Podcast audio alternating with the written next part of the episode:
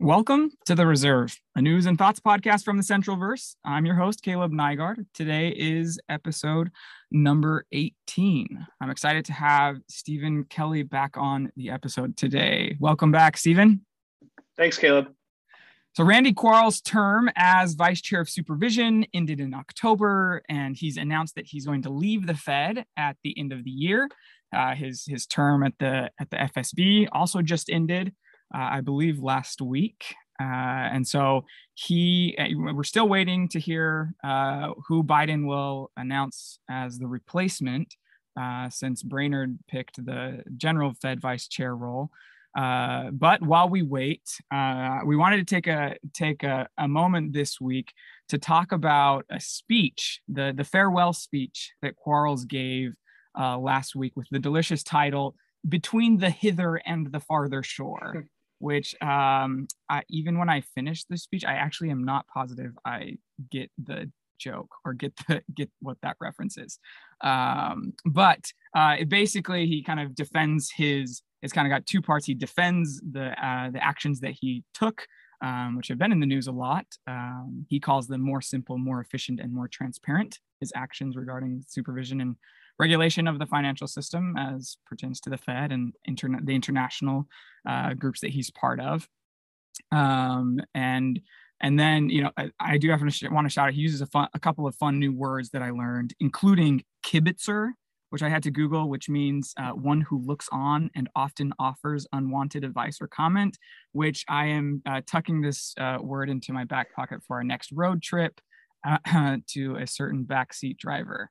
Um, okay, so he talks about a lot of stuff, uh, and I'm going to list them, uh, even though there's kind of a lot, just uh, to encourage people to actually go back and and and read the speech or or listen to it. Uh, he covers a lot of ground, and I think provides a lot of room for interesting discussion. Everything from the general, the Fed's general framework for supervision and regulation divisions to leverage ratios, Basel III implementations, stress tests, cross-border resolutions, uh, general transparency in supervision he talks about digital assets and he talks about the future of the uh, uh, the FSB, that that international committee that he that he chaired.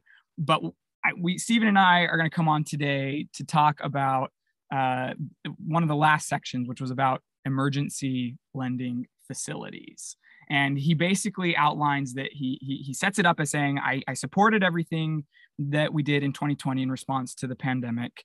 Uh, and at the time, and I still am glad we did those actions. He says, but I have concerns about possible precedents that this sets. And he sets it up by, by talking about uh, that he kind of divides the Fed's actions, emergency actions, into two groups into liquidity, what he calls liquidity facilities, and what he calls credit facilities. And this is where we're going to start, Steven. So, you know, he goes into a long definition defining what he means by liquidity and credit facility and why he thinks it's important that those mm-hmm. uh, types of facilities be uh, be treated differently. I just wanted to start there. Do you think that that's an appropriate uh, division and, uh, uh, and and and does it make sense? Yeah, yeah, yeah. I mean, I mean, I'm not sure. I mean, to to everybody but like six people in the world, those words kind of mean the same thing, right? Yeah. Um, but it's an interesting distinction, and, and, there's no way to really talk about this without uh, mentioning Lev Menand's paper, uh, "Unappropriated Dollars." It's a great paper. Uh, I don't agree with all of it, and still think it's a fantastic paper. Everyone should read it. And Kaleb, you can put it in the show notes. Uh, but this was the first paper, as as I recall, this was the first place that this liquidity versus credit facility distinction really came into play. And, and just to back up for a second, I mean, Quarles really defines these liquidity facilities as sort of the short term um, wholesale funding markets, stuff to support dealers, stuff stuff to support the commercial paper market, money market funds, uh, which which he delineates from these these credit facilities, uh, under which he categorizes things like the municipal lending, uh, municipal liquidity facility, the uh, Main Street lending program, stuff that was longer term, the corporate bond program, uh, bought some longer term assets, intervened in areas the Fed typically hasn't. Uh, and so he kind of makes this distinction. And I, I don't know. I mean, I, I kind of think it's useful as a as a way to kind of think about these and, and how to design these facilities. Uh, one thing that's a bit bizarre with him sort of adopting Lev's uh, sort of nomenclature here is that, as Lev kind of points out in his paper, the specific law, as amended by Dodd Frank, Section 13.3 requires now that all emergency lending is done for the purposes of providing liquidity to the financial system. Uh, so, so Lev kind of takes that the next step and says, okay, these these credit facilities don't fit that well um, under you know with that language. They're, they're sort of disingenuous towards that language. Yeah. And whether or not you agree with that, and, I, and I'm not sure that I do. I mean, I think we can talk about these uh, muni facilities and corporate bond facilities as providing liquidity to the financial system. But whether or not you agree with it, if the Fed wants to do it, they have to at least advertise them that way, right? I mean, they have to say, yeah, oh, yes, this fits with the law. We're providing liquidity to the financial system. They can't go out and say, well, some of our facilities were liquidity facilities and some of them were not. Yeah. Because um, that that that very clearly puts an intention uh, with the law. And I, I remember making a joke because they even changed. There was the uh, liquidity facility that supported the Paycheck Protection Program loans that basically took them off the balance sheet of banks. And they they literally changed the name of it from Paycheck Protection Program lending facility to Paycheck Protection Program liquidity facility. And I, and I was kind of thinking, oh, they're you know they're staying in the spirit of the law. But so for him to come out and make this speech, which you know, kind of the plain reading of it puts these facilities in tension with the law and sort of undermines uh, some of the things they did, even though he says very, very clearly that he's not trying to. Uh, you know, I, I, thought was a little concerning. So, I mean, liquidity versus credit credit words are are fine for thinking about different facilities, um, but to the extent he's saying some of these facilities were not liquidity facilities, uh, I think is a little dangerous. Yeah, yeah, absolutely, and and there's an interesting degree within this speech of and, and I will say that this section, in compared to all of the other sections that I kind of listed up at the top about Quarles's speech, all of the other sections seemed very uh, rational and uh, defensible mm-hmm. positions that Quarles has has has mm-hmm. taken and actions that he's done. Um, debatable, obviously, and there has been a lot of public debate, which has been great. I think that you know this has gotten a lot of attention in the last mm-hmm. six months or so, which has been really good. The, but this section seemed very different, and it didn't quite feel uh, quite like that. So in general uh, and I'm using this as a transition to talk about these six suggestions that uh, that that Quarles makes, and we're going to go through them one by one.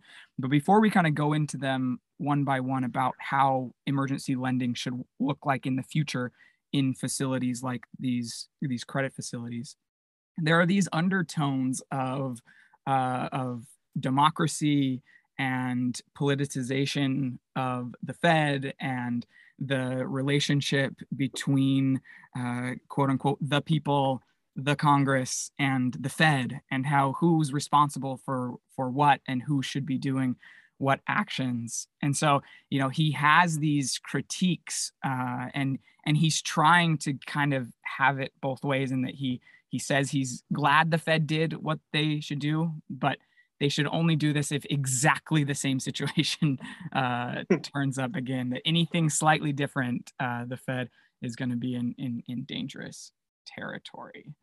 Um, so so should we should we jump into these to these six suggestions or anything yeah, else in the setup that you, that you want to frame before we talk about the specifics? No, let's do it. Okay, so the first one uh, so so he basically says that he suggests that the actions of these credit facilities that, that Steven just set up perfectly in the future sh- it's okay if they start at the Fed because there is a he he admits that there's a certain degree of of expediency uh, that the Fed has, uh, but very quickly Congress should get involved and Congress should create a, a other f- new facilities that are off the Fed's balance sheet, so on the on the fiscal side, uh, that should take over these uh, these these credit facilities. And in doing this, uh, he lays out uh, what he you know he lays out these six arguments basically. He calls them measure these measures these six measures and he thinks that it would give them an advantage in these big print picture principle things like democracy and uh,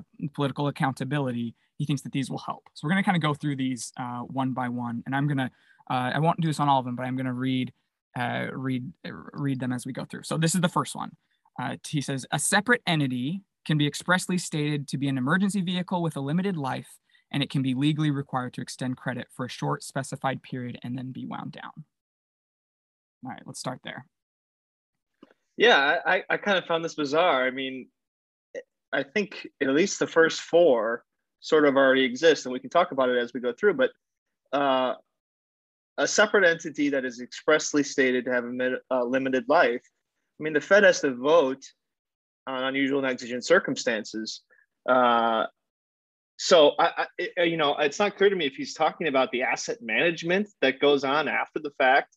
Um, and even so, I think the Fed has demonstrated that it's not trying to be in this business. Um, it wound down. It's you know, it sold off its corporate bond portfolio uh, already this year. You know, it, holds no more corporate bonds from its interventions in 2020. Uh, so, I, I, mean, this just strikes me as a as a as a bullet point that sounds nice, but isn't really an issue. Um, the Fed is our regulation A guides the Fed, uh, you know, to to sort of set these things up in a way that discourage their their use outside of crisis time. Um, so he, to me, it seems like he's sort of conflating the Fed's period of intervention with uh, the assets themselves, which seems rather arbitrary. I mean, the Fed's the Fed's uh, Maiden Lane facilities with with Bear Stearns, the Maiden Lane facility with Bear Stearns lasted several years after 2008. Um, was only officially wound down in 2018. I mean, that's 10 years later, but that was, I mean, that was an overnight operation, right? I mean, yep, yep, uh, weekend. So, yeah, he seems to be mixing up up things here. Yeah, and I'll and I'll and I'll add, I guess, one other point in uh, in in the kind of big picture, and I think it applies particularly well to here. I think he kind of sets aside. So you already mentioned that that these 13.3 facilities, uh, particularly post um, amendments from Dodd Frank, require require votes and re- require that. So it also requires explicit sign off from the Secretary of the mm-hmm. Treasury, and so you know that's another thing to keep in mind in in thinking about these is that that that degree of you know unaccountability or undemocratic uh, in in any of these of any 13.3 facility is is significantly less given that you know in, in the in the GFC it was basically the the Fed kind of did it uh, mostly did it anyways and then Dodd Frank made it required and so now mm-hmm. we're at today where where these emergency lending facilities do have to have buy-in at from the very from the very beginning from a mm-hmm. you know from somebody within the administration basically. Mm-hmm. Um, and so yeah, and, and, the thing, so that's so that's okay. So that's number one. Let's move on to number two. Uh, he says providing credit support through a separate vehicle establishes a clear division between fiscal measures and monetary policy again strikes me as very bizarre. I mean, yep. the the Fed is under limits on how it can lend. It has to be secured to its satisfaction. It it it could not have been more clear in the last two years that it cannot engage in grant making legally, uh, which you know is kind of how you think about fiscal policy. Uh, it was founded as a lender of last resort, uh, which which means you know lending against good any good collateral in a crisis. Uh, so I, again, I don't, I don't see anything that they did being particularly fiscal. I mean, it's it's it's an annoying job of the Fed, uh, of central banks in general, but it's a job of central banks in general to say yes, like you know, our balance sheet is several trillion dollars, but that doesn't mean we can just like buy up student debt and retire it. Like you know, like it's yeah. just the central bank's job to explain that. Yep. And this this just seems like his way of getting out of that. Um, yeah. But but that's always going to be a tension. Right. Yeah. Powell came, and in fact, all of I remember, you know, in the in the heat of of of COVID, Powell over and over again saying we, uh, you know, we lend, we don't spend. Right. Like that was kind of one of the that was one of the catchphrases that that they continue to use. And so that there's a degree of that uh, of the fed being very clear in their communication that that they're they weren't jumping into those lines.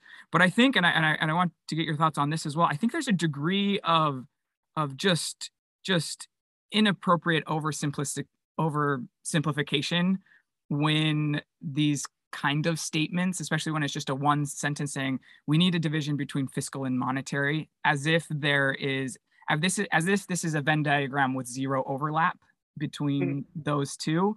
And even in normal times, there's a, a, quite a degree of overlap. But in a crisis, those lines get get really blurry, and it seems like this this throwaway statement of saying that we need to have have that uh, division becomes just not only unhelpful but but actually might be harmful in in the way that that things are being viewed. I don't know. What do you agree with that? Disagree with that? What do you yeah yeah. It's always it's always kind of had this it's always seemed rather arbitrary where critics will draw the line with oh this is becoming fiscal.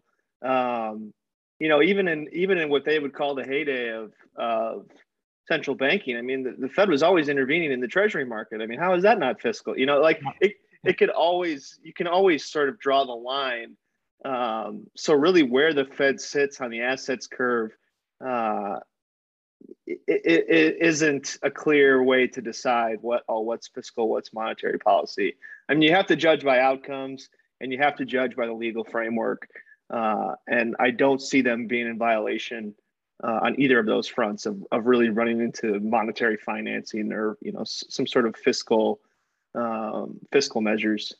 Yeah, agreed. Uh, okay, so let's move on to, to number three, and this is this is a, this is a fun one. I'm, I'm sure you got thoughts on this one. This one is basic. Mm-hmm. This one's kind of the longest the longest point here, but is his. So I, I won't read it uh, verbatim, but basically he's saying uh, the uh, the the penalty rate. He talks about the penalty rate and how the Fed is under kind of a, a, an obligation to, is what he says, an obligation to to charge a penalty rate on on these facilities that it does, and that if uh, the Congress was to create a facility outside of the Fed to take over, that the terms could be could be different. And he's saying that almost like you know that the that a Congress created facility could mm-hmm. be more helpful because it doesn't have that restriction. So maybe mm-hmm. I guess kind of fact check that and then the degree to which you agree or or disagree with his framing.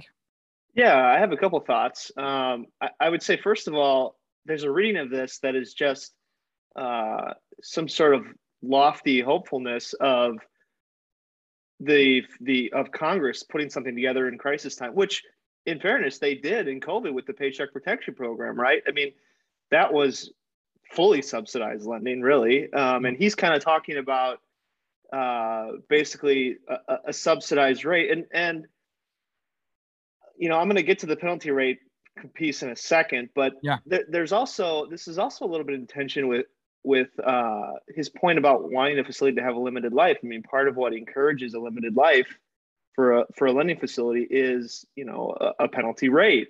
Uh, so there are ways to do that, and and not that I think a penalty rate is necessary uh, mm-hmm. to encourage limited life. Like I said, the Fed just closes its facilities. It just says, okay, crisis is past, like yeah. uh, no more facility. So uh, there are ways to do this. Uh, but yeah, this just seems like him t- kind of hoping for a government like like a like a reconstruction finance corporation type of thing, uh, which is a fine thing to ask for. Um, it's weird that he kind of frames it as a one or the other. Um, like, oh, the Congress should do this and the Fed has no role here. Um, mm. You know, if if if you want really subsidized lending, uh, fine, and Congress, yeah, has to do that. If it goes beyond the way the Fed can do it, um, you know, then so be it. Uh, they you can hope for that and you can have them push legislation, but that doesn't that shouldn't have any bearing on the Fed. You know, the Fed it always kind of uh, makes me uncomfortable when folks frame the Fed's crisis response sort of uh, as a reflection of, of what Congress is doing. Uh, you know, really, really, Feds, the Feds, and, and that, that's true on monetary policy things like that, but the Fed kind of has its solutions and it can look to Congress thereafter, but the solutions should stay the same. So, kind of like what I'm thinking of is, for instance, these facilities, uh, which they use some congressional funding for, these credit facilities uh, in the event. Um, you know, and then there it became a political, you know, kind of lightning rod, and and it got outlawed. Toomey outlawed basically the the Fed creating these exact same facilities in the exact same way. Um, but that shouldn't really change the Fed's crisis response, right? I mean, it, if it wants to set up the facilities, it should say, okay, we're going to set up the facilities uh, or set up these credit-like facilities. It goes to the Treasury and says, hey, can you give us money for this, or does the law preclude it? Uh, and if it does, then then the Fed can find some other way to get that money um, or do that lending. Uh, it, it, sometimes it can it can alter its its rate, which uh, and it uh, actually capitalizes these facilities. But it did some creative things in 2008 where it basically got private funding for the equity layer. Um, so point being, uh, it, it's weird to to suggest that the Fed should should sort of depend on Congress in a crisis. Um, I mean, we all do, but it shouldn't it shouldn't necessarily affect uh, the Fed's willingness to act. It shouldn't mm-hmm. wait for signs from Congress. I guess that's what I'm trying to say.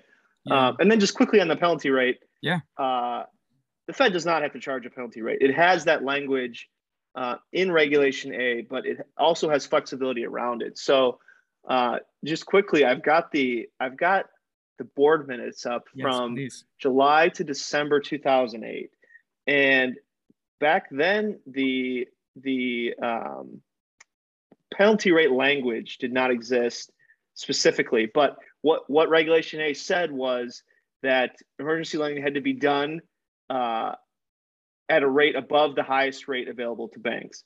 And what happened instead was uh, the, the, Fed did a bunch of lending at the primary credit rate, which was the lowest credit rate available to banks. So I'm looking at the at the board minutes.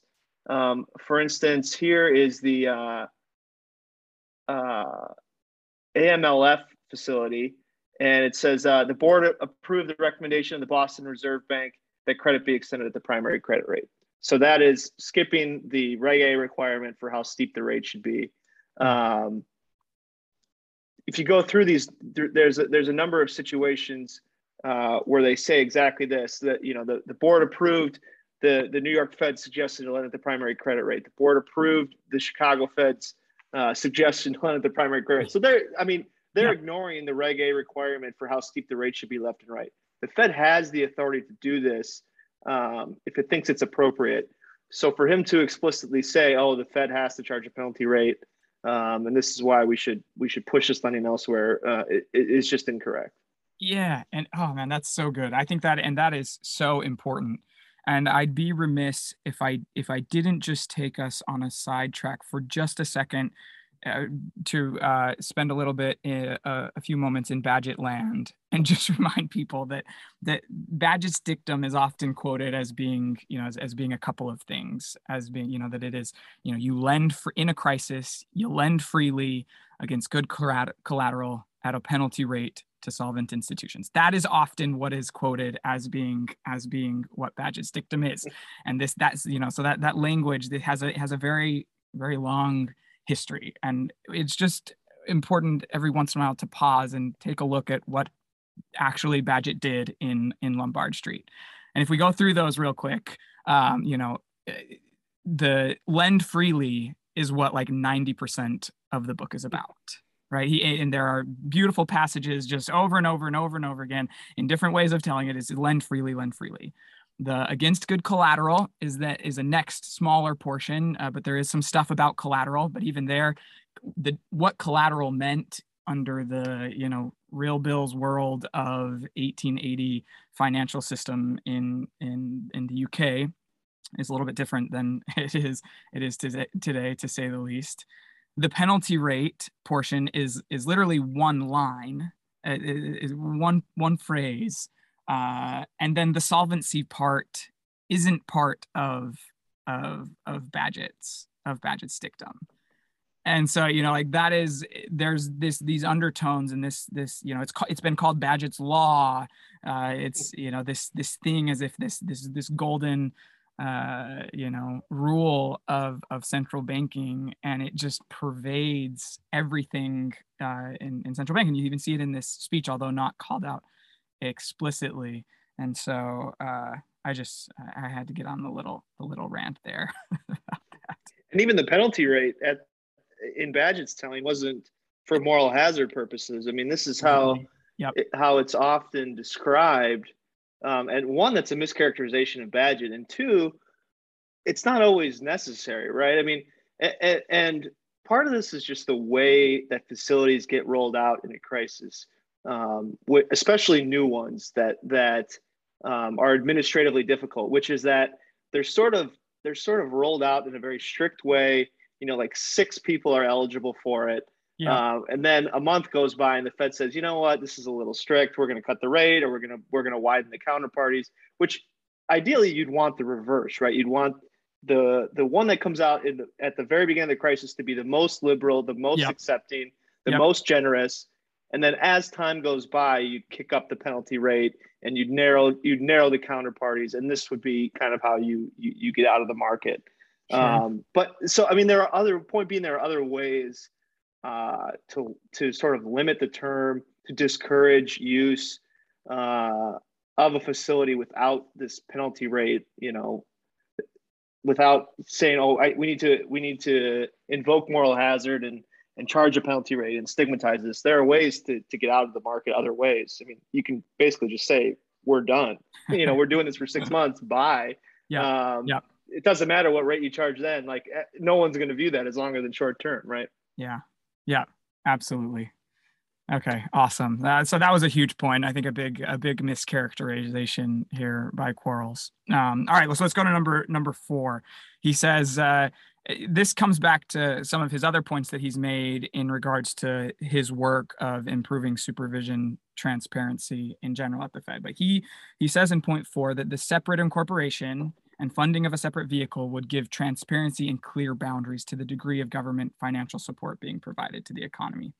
I mean, I don't know. Do you have much to add to that one? That one's it's similar to the to the point about fiscal and monetary. I guess here he's just saying, I guess so that Congress people can have an easier time putting a sticker price on on economic support. I don't know what he's going. Yeah, yeah, I don't get this one at all. I mean, part of what Dodd Frank did too was make 13.3 way more transparent, arguably too transparent. Yep. Um, you know, the, the, first thing I did when the when like the Main Street lending data and stuff came out was like go Google my hometown, you know, see who like see who borrowed and yep. Uh, yep. You know, th- there's there's cost to that. Oh, here's the list of businesses that said they can't obtain credit elsewhere. Like, yeah. you know, uh, uh yeah, yeah. So and and and in fairness, the Fed has has delayed the the short term stuff disclosure of the short term stuff as long as as long as they can. But even that, it's going to be we're going to find all those out in March because yeah. uh, it's a it's a year after due to Dodd Frank, it's a year after the facilities closed that that that stuff has to become public. Yeah. Um, so transparency seems fine.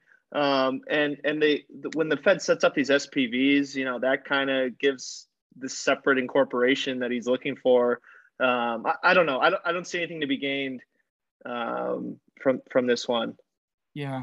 Yeah, I'll, I we we won't need to go into detail, but there were some awesome discussions about this, um, and, and and and and important debates that happened around this discussion of of transparency in these emergency facilities, particularly around the the discount window. There were some lawsuits from some from from news organizations wanting discount window data uh, mm. post crisis, and yeah, there are some pretty perverse incentive or there's an it's a it's an interesting balancing act as a as a policymaker wanting there to be kind of public accountability and transparency with balancing the you know what can be just truly detrimental to the you know truly handcuffing uh, to the government speaking as a whole both fiscal and monetary uh, just is kind of self hand handcuffing on on on limiting yourself on how powerful your emergency facilities can be you know mm. these these and i guess it's uh, worth mentioning maybe in in passing that that these facilities are almost always in fact actually i guess i think they are always voluntary right mm-hmm. and so uh, you know the, the, incentives that you're setting up when you're designing these programs is you you want the system to uh, there are these these negative externalities and you you want a the, the, system the the government that is or the central bank that is setting up these facilities you want them to have the flexibility to create a, a facility that's going to have the biggest economic punch um, mm-hmm. particularly early early on. So those are important. Yes okay so that's so point number four. Anything else on on point number four? Nope. Okay so point number five uh so here again takes a little bit of a step back into philosophy, but he says placing the inherently political decisions around the allocation of credit into separately governed entity will keep the Fed from being fundamentally transformed by efforts to politicize the credit granting mechanism. And I will at this uh, say that in his, his his intro here, he lists some of the things that he's he would be nervous about uh, about the Fed being turned into that the Fed could, because of the precedent set here, that the Fed could be turned, could be asked to fund the building of the border wall. They could be asked to fund a green a trillion. I think he said trillions of dollars of of green energy funding uh, to colonize Mars. he he kind of really goes off on the on on the the dangerous political nature of, of credit allocation. What, what, do you, what do you think about that? Yeah, I don't know if Mars has enough collateral, but that would, that would, that would be interesting. Um, I, I, I'm I'm interested to hear your thoughts on this as well. But I'll just say quickly. I mean, this kind of goes back again to the fiscal monetary thing, um, but I, I just want to say one quick thing, which is that doing nothing is not apolitical, right? I mean, Absolutely. if the Fed if the Fed yep. has legal authority to intervene and it's not doing that for fear of you know what it, the the areas that it might traverse um, in exercising that power that is very political and arguably like I, would say arguably worse i mean if you're not using legal authority versus yeah. using your legal authority and kind of maybe not getting it right around the edges like oh you yeah.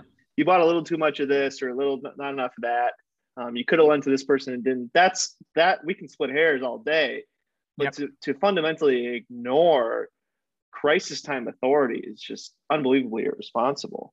Yeah. Yep. So yeah, and, and you know, it kind of comes back to this uh, uh, hierarchy of goals of a central bank, and at the very top for the Fed is uh, in, in in equal measure, I guess legally, although it can be debated, uh, price stability and maximum employment, um, and you know these two these two measures, these two goals uh, in a crisis are both just collapsing. And so, you know, my view of the appropriate degree of, of reaction is that the Fed should absolutely push the boundaries as far as they can in accomplishing those two goals. And in these emergency facilities are one of the tools that they have to uh, to to fight or to you know to to achieve those two goals. And in a crisis, it's really important that they go as hard and as as as liberal as they possibly can. And then I think, and, and, I'm, and I'm talking actually about not just like economic efficiency which I think many people would agree with, although then they would say that it might be okay economic it might be efficient economically, but it's but it's undemocratic or or um, it's it's too political. And I think the the argument there is that ultimately Congress is the ultimate decider of what the Fed can and cannot do. And the Fed, I think, is actually pretty good at saying, you know, at, at adjusting once Congress passes a law. So, what, in my opinion, in an ideal world, what the Fed would do is they would push as hard as they possibly can in achieving stable prices and maximum employment and getting you know in both of those collapse in in the midst of a crisis they should push as hard as they possibly can and then afterwards or even in the midst of as soon as congress thinks that the fed has gone uh, has gone too far then if they want to intervene and and and pass mm-hmm. legislation that amends the the situation uh, but i think in their interpretation the federal reserve should always be should always be pushing that that those the, the most important goals the goals of of you know maximum sustainable you know in uh, employment and price stability have to be the have to be the most important goals in this like if you're putting them in a hierarchy as paul tucker likes to do those have mm-hmm. to be for the Fed the, the most important, and then Congress can adjust those or can can admonish the Fed uh, or and and can change the law as they did uh, after the crisis if they felt like you know that actually wasn't what they wanted. Yeah, I think that's exactly right. One of one of the other kind of critiques that I get frustrated by is sort of this 3D chess of well the Fed should should do less now so that Congress yeah. doesn't yeah. intervene and yeah. and remove its powers in the future. And it's like, well, the Fed has to use the legal authorities it has. It's not the Fed's job to to sort of make Congress stay away. Congress is is you know Congress does its oversight, and and I don't want Congress to go after 13.3, but the Fed should do you know what it's supposed to do based on the laws that govern it now. It shouldn't be playing this. Well, let's think about the institution in 100 years and what Congress might do to take away our power. Um, that's Congress's fault if they mess up and do that.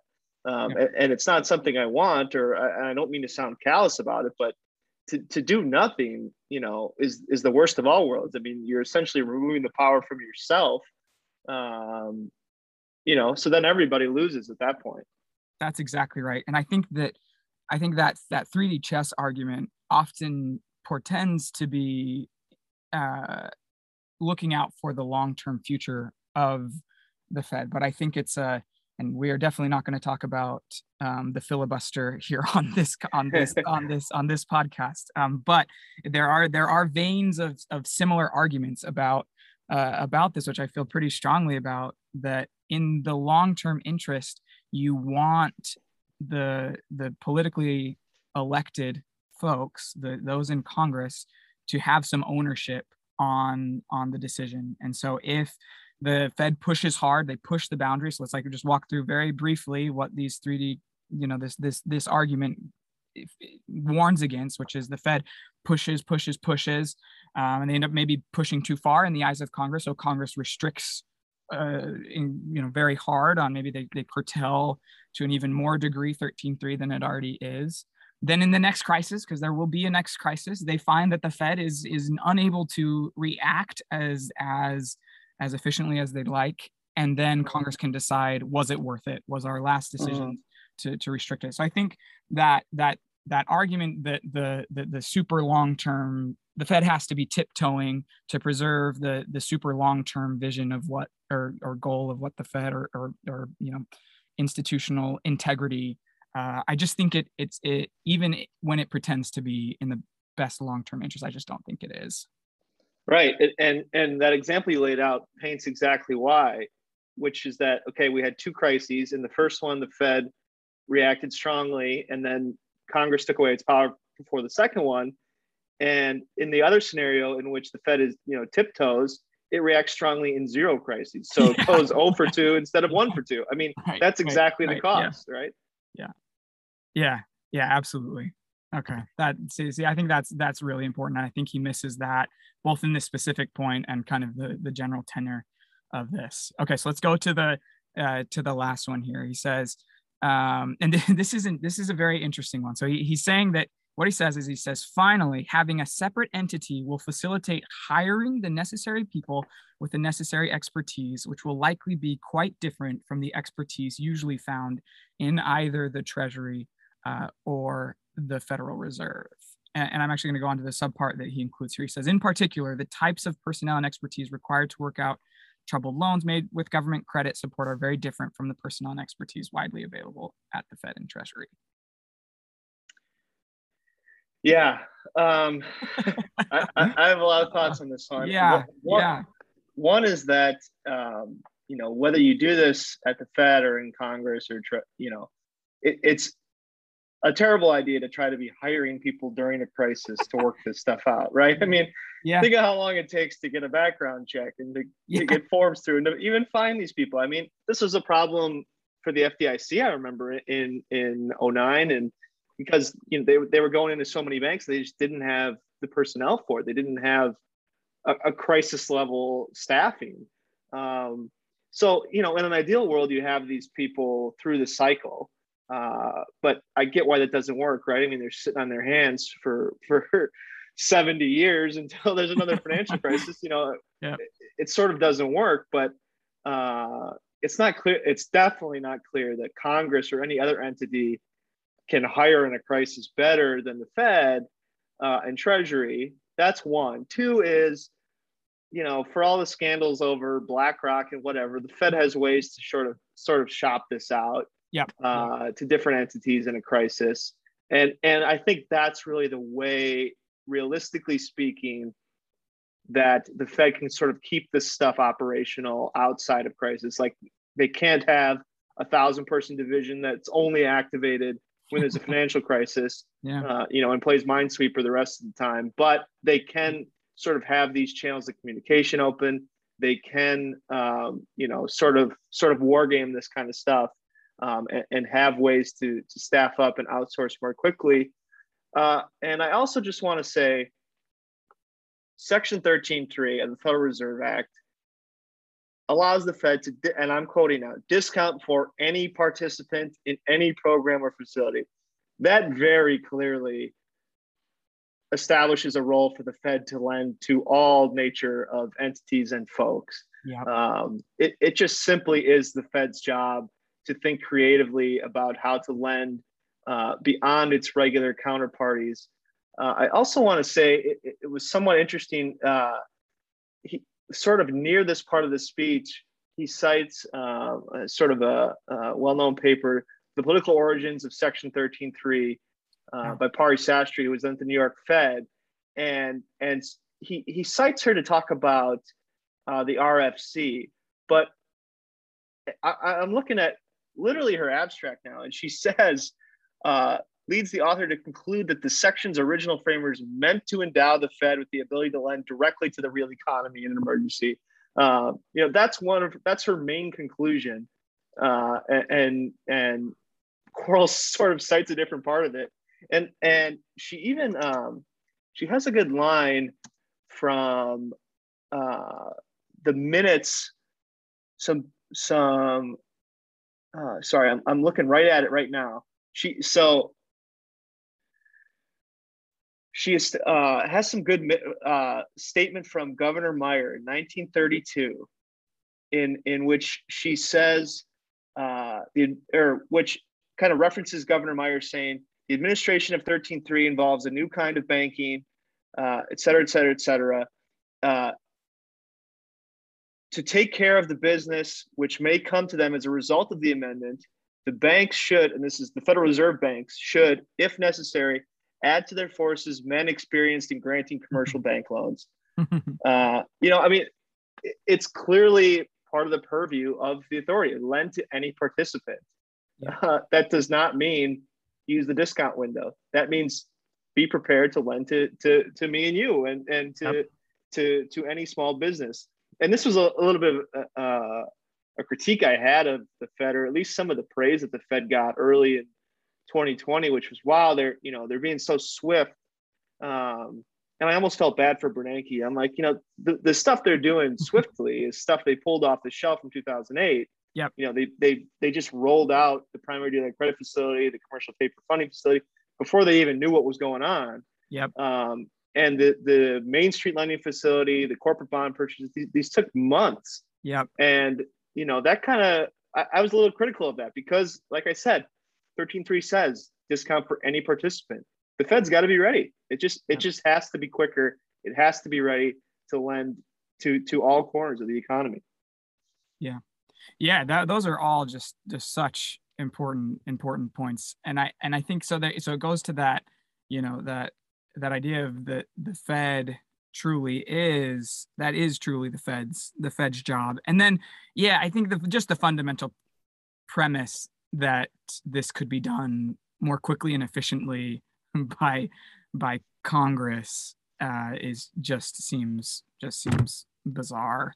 Mm-hmm. Um, mm-hmm. and and and I think you're right. I mean, you know, and that kind of comes back to that, you know, that that line that you quoted there from the, you know, one of the last governors before the the Fed was kind of shaken up in the 30s is is that spirit of the true spirit of Bagehot's of Bagehot's mm-hmm. book, right? That that the ninety percent of the book is lend freely. Uh, that's that's what it's about to this man, to that man, um, mm-hmm. and so you know that is that is something that has been a part of this uh, for a long time. So I think that this, uh, you know, this speech was was fascinating, and it was a, a good and important read. And and I think Peter Conti Brown, uh, upon hearing of Quarles' exit, it might have even been in response to this, tweeted something actually quite a quite a long thread, kind of praising Quarles for being willing to come out and and be really clear about what he thinks uh, defending his decisions in public and explaining his reasoning and kind of his process. Um, and then in this speech, also kind of painting what he sees as the future. I think Steven and I both happen to find this this painting of a future 13-3 facility to, to be quite disturbing, uh, but we commend him for for laying it out there so that we can have this discussion. And so I think that's that's all the comments that I had on it. Steven, I want to give you a last chance to add if you had anything uh, about about the speech. Yeah, no, it's just definitely definitely interesting as sort of a, mic drop moment, right? He's clearly kind of holding on to this because, like, like you said, the rest of the rest of what he said was was pretty typical Quarles, right? Um, and really just sort of a review of his tenure. And then this was like a half baked like reform proposal um, you know I, that he was clearly just kind of biting his tongue on. Yeah. Uh, you know yeah. At, a, at a number of points he says you know i thought this back then but we did this anyways. Um, so kind of bizarre. I don't I, I i don't know if that's a good or bad precedent that when when when fed folks leave they just drop this kind of thing out of out of the blue. Yeah. um, could be fun to watch. Uh, but again you know troubling if it if it quite quite directly goes against the uh, spirit of the law in some cases, like kind of paints the Fed in a legal light. But but uh, we shall see. Yeah. And there will be lots of opportunities to talk about this stuff, and uh, you know he uh, he he does uh, leave the end of the speech by by referencing his his replacement, who will have lots of lots of work to do, and that could come out any any time now. So we've got some exciting stuff lined out for lined up on the podcast for when that drops. Uh, so we'll we'll we will wrap it there. Uh, Steven Kelly, thanks so much for coming on. Thanks, Kaleb. A lot of fun. Steven is at Steven Kelly 49, as you know, on Twitter. I am at Kaleb Nygaard. Uh, subscribe and uh, and pass along the show. And until next time, thanks for listening.